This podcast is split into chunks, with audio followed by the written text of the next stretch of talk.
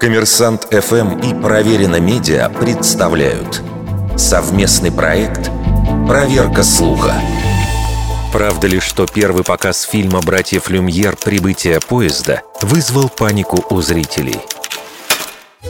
Впервые легендарный фильм продемонстрировали во французском Лионе в зале «Синематограф» 25 января 1896 года.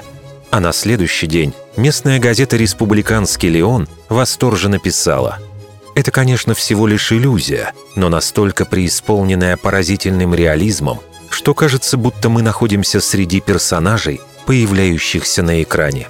И ничего про панику. Более того, в начале февраля светское издание «Пастан» сообщило о небывалом ажиотаже вокруг фильма, и дирекция кинотеатра приняла решение увеличить количество сеансов с двух часов дня до полуночи, а в выходные с 10 утра. Если бы случилась паника, Пастан обязательно бы об этом написал – Слухи о панике в зале подробно разбирали историки и не нашли никаких свидетельств. Конечно, эффект неожиданности у первых зрителей был, но, скорее всего, многие просто немного отклонялись в креслах, когда видели поезд. И не исключено, что легенда сформировалась под влиянием другого фильма.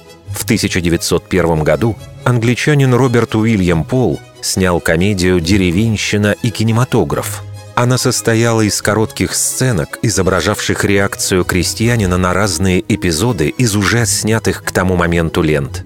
В одной из таких миниатюр деревенский простак как раз в страхе убегал от мчащегося с экрана поезда. Вердикт. Скорее всего, неправда.